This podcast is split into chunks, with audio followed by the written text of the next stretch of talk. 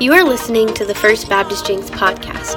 To learn more about FBC Jenks, including our gathering times, visit us online at fbcjenks.org. Today's talk comes from Pastor Rick Fry.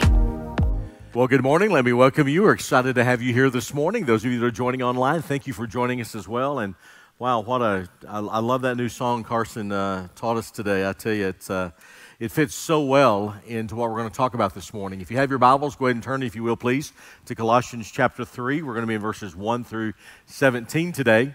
And I, always enjoy this time of the year because tomorrow at 9 a.m., we start Vacation Bible School, and we will have literally hundreds upon hundreds of boys and girls here that's going to get the chance to hear the gospel. And so I want to encourage you to pray with us and pray for David and the staff as uh, this week kicks off. It's going to be an exciting week and can't wait to see what God is going to do. We're in the book of Colossians. As I said, we're now in this third chapter. One of the things I love about Paul's writings is that you'll discover that typically when Paul writes, the first half of his letters usually deal with doctrine.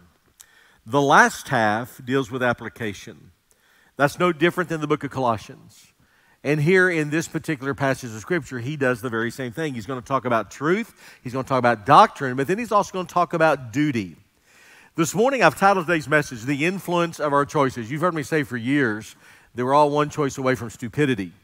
But I will tell you, there is power within your choice. And I believe that what Paul is doing here, Paul really begins by writing in such a way that he wants you to understand what we're going to talk about today is necessary to produce life change and transformation. And he goes to three immediate areas. First of all, he talks about the mind. Secondly, he talks about the will.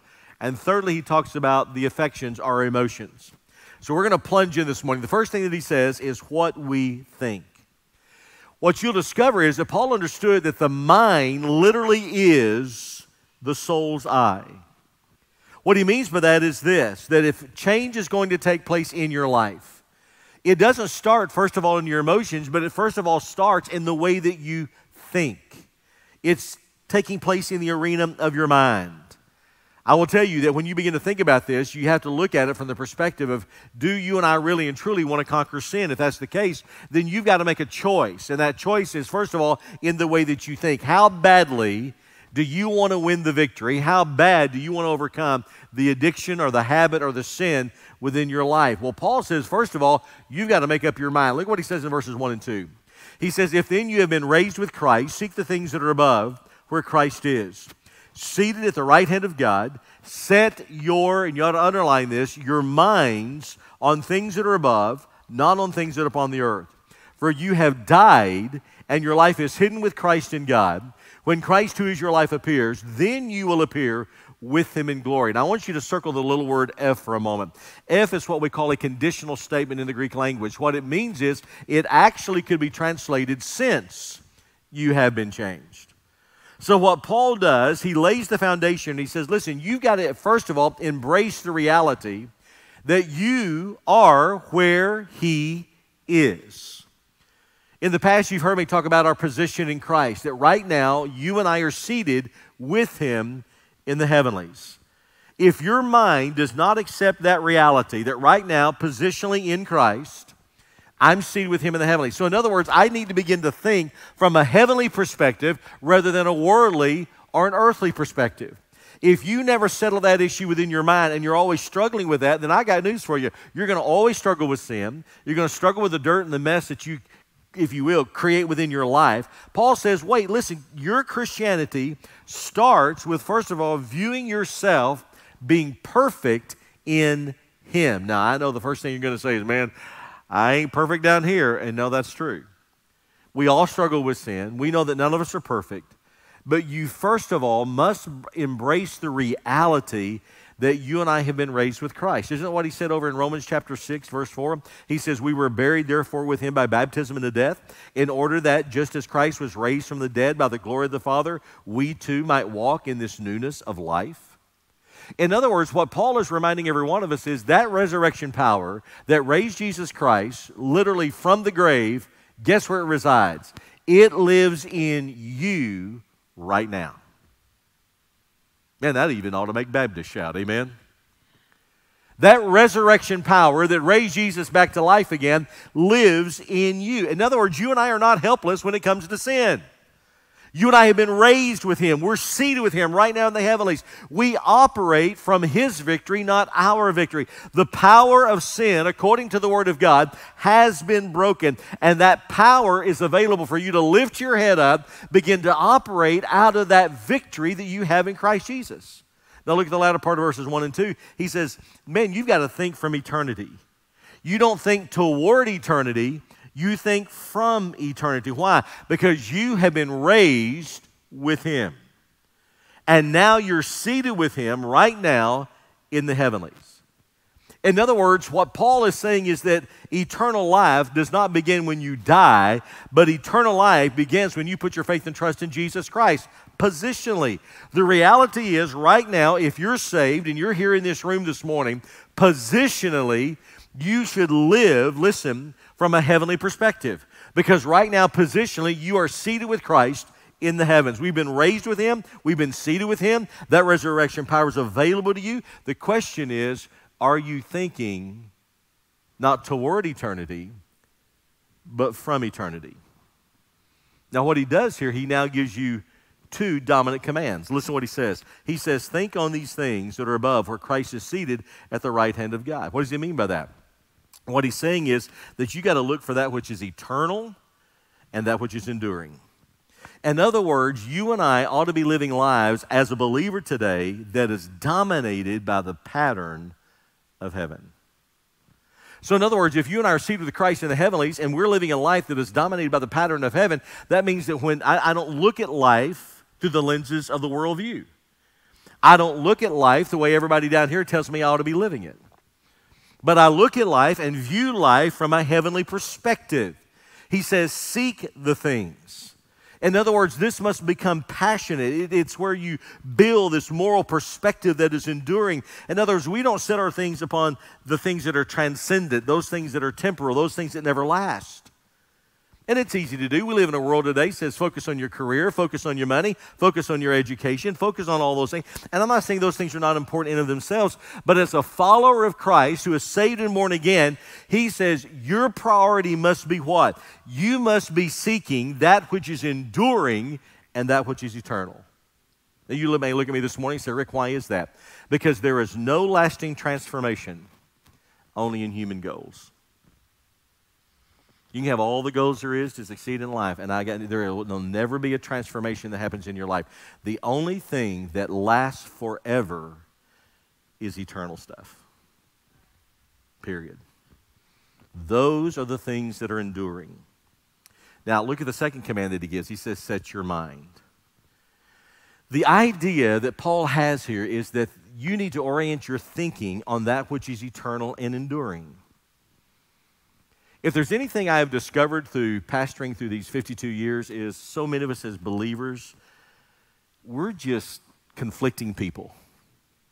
You go, what do you mean by that? Well, there is the clash of the worldview that comes into your mind and the way that you think. And we begin to think, well, I've got to please everybody. Or if I'm going to be successful, I've got to do this or I've got to do that. We've not made up our minds. Now, listen to me who we are. We allow the world to squeeze us into its mold. We allow the world to squeeze us into its thinking. In other words, do we really know what we should be and ought to be? Or is it more about just pleasing people? And I've seen Christians get in fetal positions when we lose something literally that is temporal. I mean, the whole world is crashing in. And to be honest with you, if you get real honest, our American brand of Christianity is so fragile. It really is. We get out of source when people don't agree with us, don't vote like us. What Paul is trying to convey to us, listen, church, is that the taste and the flavor of heaven should be all around you and I as a child of God. What makes us normal, what makes us resilient people today, has to do with eternity, not down here upon this earth. And so the question that all of us need to ask ourselves as a believer today is what am I looking for? What I really want out of life? What are you looking for today? There are people today who have everything in the world and yet they're still unhappy. And the reason why they're so unhappy is because they have placed all of their happiness and their joy upon stuff, where they live, where they work, what they drive, what they wear. And so somehow we've, we've bought into the world's philosophy thinking that money and recognition and acceptance is going to bring you happiness. What Paul says is no, listen, set your mind on those things that are above.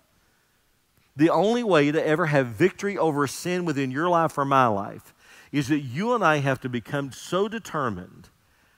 And the dominant thinking of our mind and heart is this I'm going to set my mind and heart on those things that are above and not those things upon this earth. If I don't, I'm going to always struggle with sin. Look at the next thing he says. He says, then he says, you got to rest in your identity. Pick it up in verses 3 and 4. He says, This is who you are. For you have died, your life is hidden with Christ in God. When Christ, who is your life, appears, then you also will appear with him in glory. You ought to mark out beside this is your identity. Number one, you have died. Did you catch that? The moment of salvation, the moment that you are saved, you have been rendered dead to the evils of the flesh. You say, wait, wait, wait, wait, just a minute. You don't understand. I still struggle with sin. I do too. We all do. But listen to what he writes in Romans 6, chapter 11. He says, So you also must consider yourselves dead to sin and alive to God in Christ Jesus. What Paul is doing here, he's talking about our death. And Paul speaks over against the knowledge of the crucifixion. So keep this in mind. Do you understand that when a, a Roman soldier would sign the death certificate, of a person who's being crucified, they did not sign the death certificate at the end when they're dead. They sign it at the beginning when they're being crucified. In other words, it was as good as though you were dead.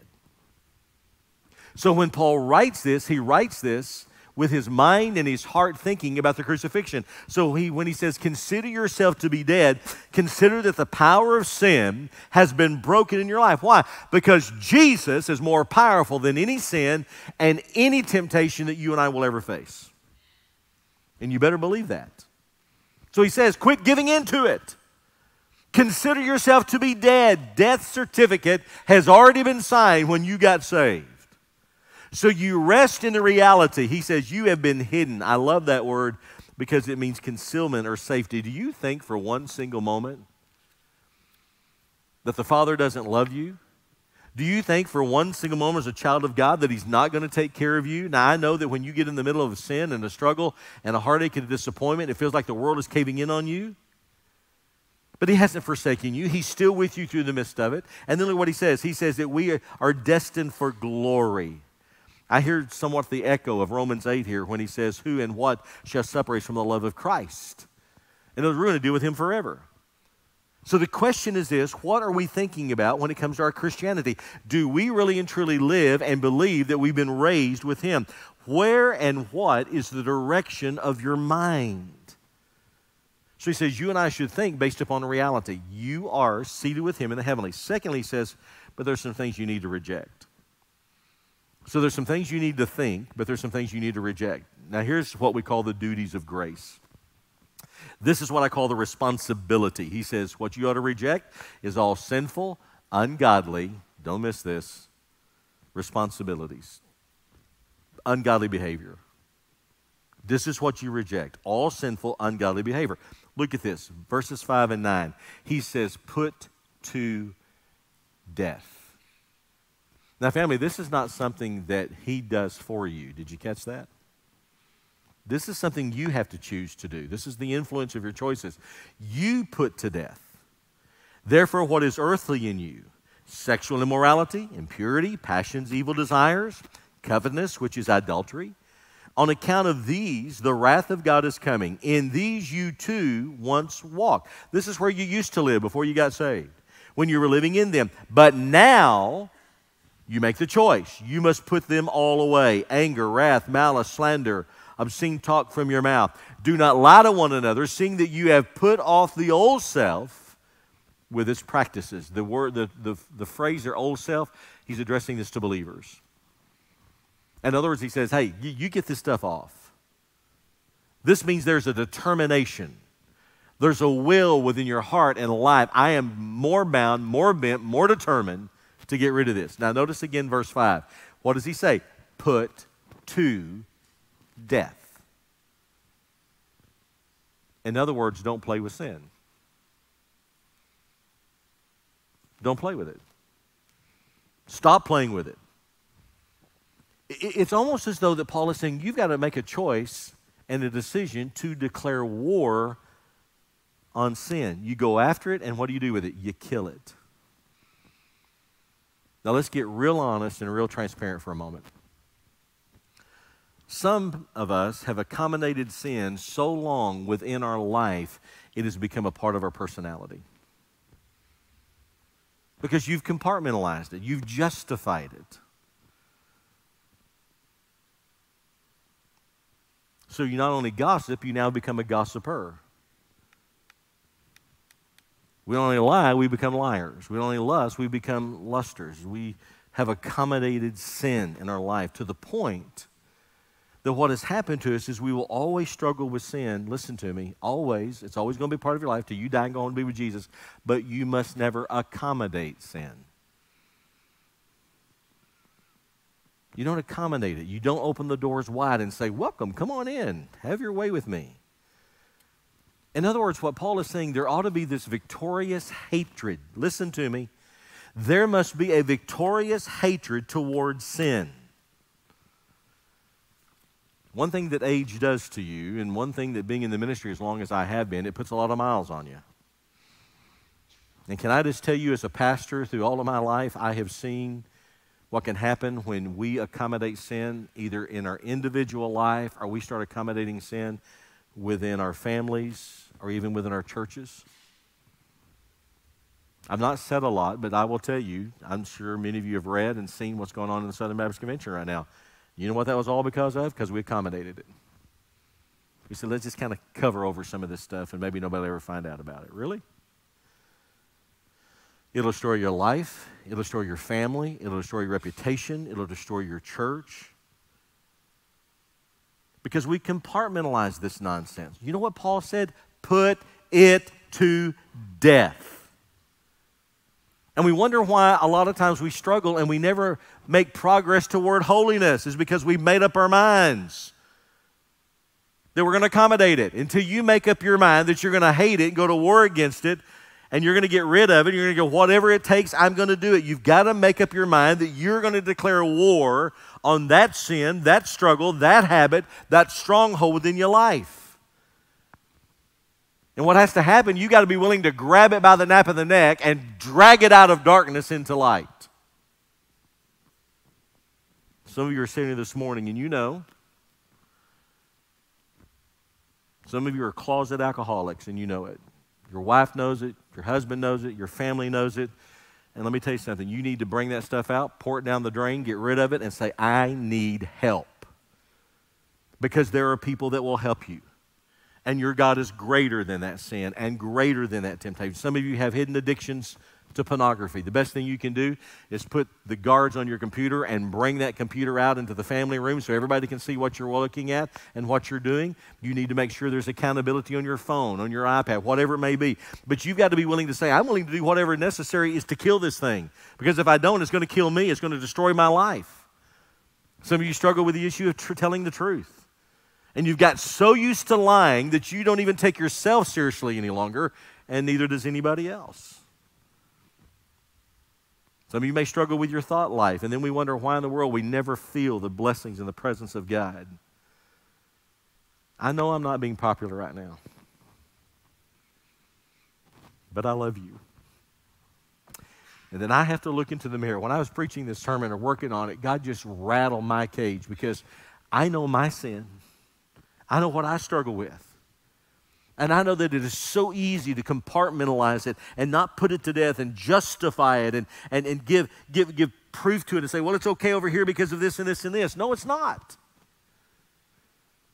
At some point, you've got to rage war. But you've got to make the choice.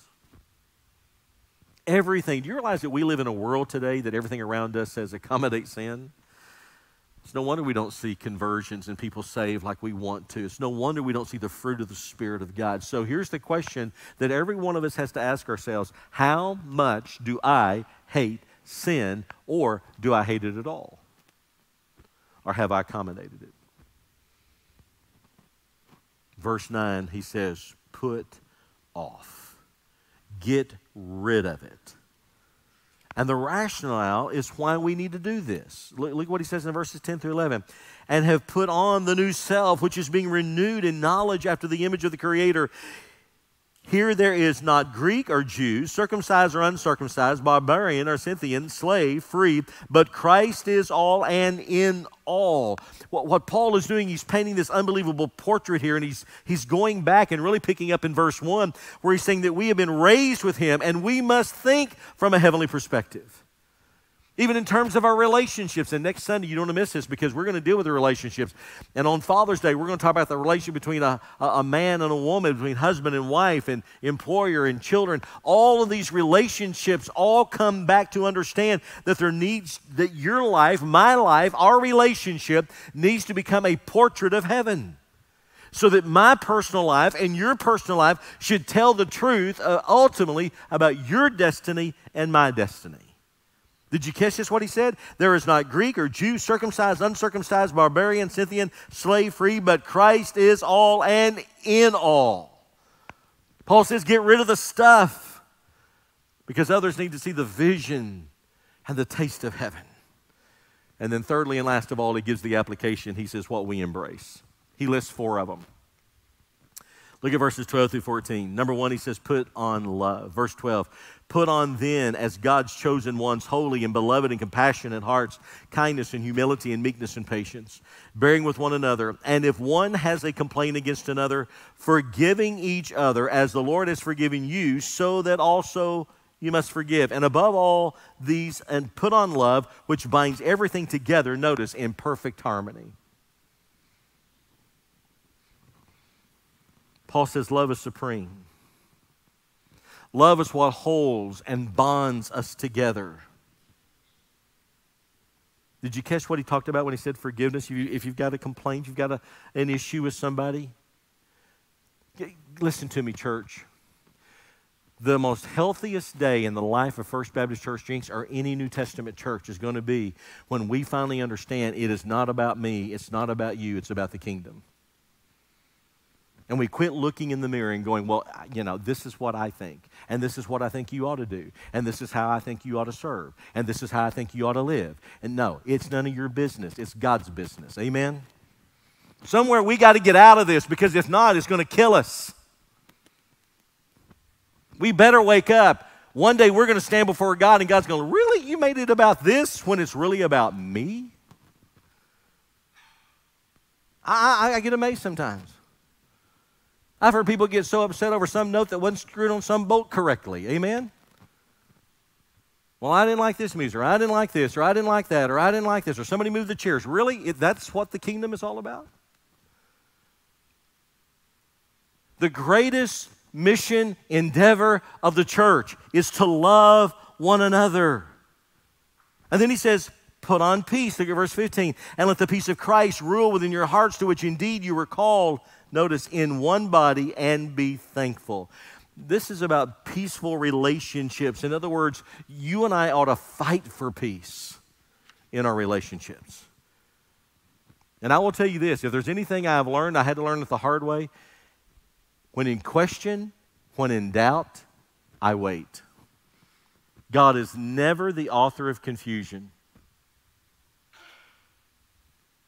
So pray. Ask God to give you peace. And if God gives you peace in that situation, then you rest in that and you abide in that.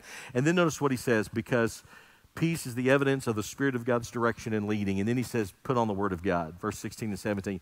Let the Word of Christ dwell in you richly, teaching and admonishing one another in all wisdom, singing hymns and uh, singing psalms and hymns and spiritual songs with thankfulness in your hearts to God. The primary application, don't miss this, is that the Word of God should dwell how?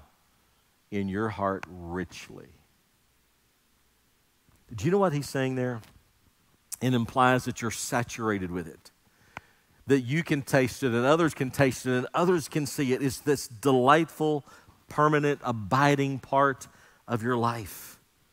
Why? Because you and I cannot be victorious over sin if we neglect the Word of God. There's no way possible. So he says, Let it dwell in you richly. And last of all, he says, Put on the Lordship of Christ. Verse 17.